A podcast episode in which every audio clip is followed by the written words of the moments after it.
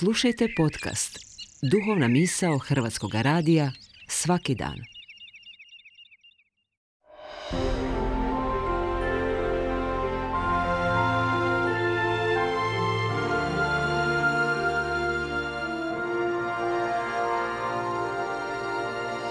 Duhovna misao.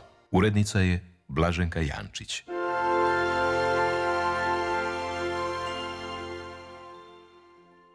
Dobrodošao u duhovnu misao. Ovdje Branimir Budinski, župnik župe Svetog Josipa Radnika, Zagreb, Gajnice. U evanđelju današnje, 28. nedjelje kroz godinu, a koje nam donosi Sveti Matej, slušamo zapravo o dvije prispodobe. Obje nam uslikavaju ambijent svadbe. Zanimljivo je da i Sveto pismo započinje i završava s govorom o svadbi. Na početku Biblije govoriti se o svadbi, o braku Adama i Eve, a na kraju Svetog pisma o nebeskoj svadbenoj gozbi, o braku jaganjca, to jest Krista i crkve.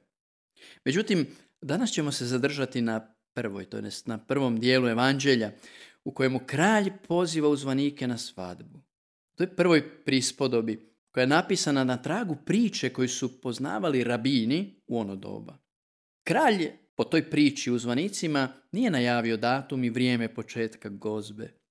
No rekao im je kako se trebaju oprati, namazati, odjenuti, te biti spremni kad se pozivatelji pojave. Mudri su odjeveni čekali pred vratima palače, smatrajući da priprava neće dugo trajati, te da će svadba ubrzo.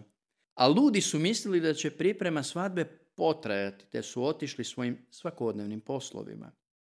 No kad je kralj došao, spremni su ušli i s kraljem jeli i pili, a oni nespremni ostali izvan palače, gladni i tužni, promatrajući iz daleka radost i veselje koje su propustili živjeti s kraljem. O čemu ti se tu govori, dragi prijatelju?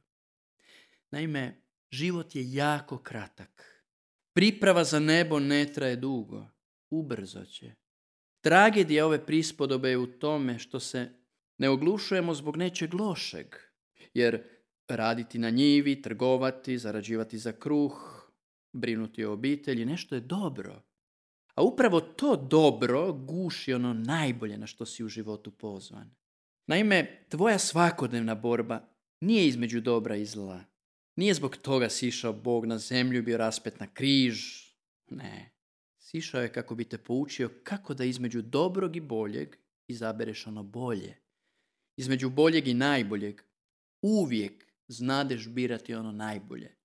Dobro je biti u braku. Ma dobro je biti svećenik. Dobro je osigurati materijalna dobra za život, ali tvoja radost nije u tome. Nije u tvom posjedu, nego u Bogu. I kad se poistovjetiš s tim dobrom koje posjeduješ, a ne s Bogom koji je darivatelj tih dobara, sreća ti, radost, mir, jednostavno klizi iz ruku. Kada Isus toga danas govori o paljenju grada, o pogubljenju ubojica, to jest onih koji se nisu odazvali pozivu kralja koji ih je pozvao na svadbu, zapravo govori o tebi, govori o tvom duhovnom životu. Ruševina su slika tvog života bez Boga. Čovjek koji se ne odazove Božjem pozivu, velika je ruševina i u njemu prevladava tuga, očaj i samoća. Što je pakao? U čemu se sastoji bol čovjeka koji živi paklene muke? U tome da je propustio u ime dobra, u ime pravde, u ime sigurnosti, ono najbolje što je mogao imati, a to je Bog. Bog je jedina stečevina koja ne propada, ona sretna, neslučena, predivna, o kojoj je govorio i sveti Pavao u poslanici Filipljanima kada kaže što više, čak sve gubitkom smatram zbog onoga najizvrsnijeg, zbog spoznanja Isusa Krista, gospodina mojega, radi kojega sve izgubih i otpadom smatram, da Krista steknem.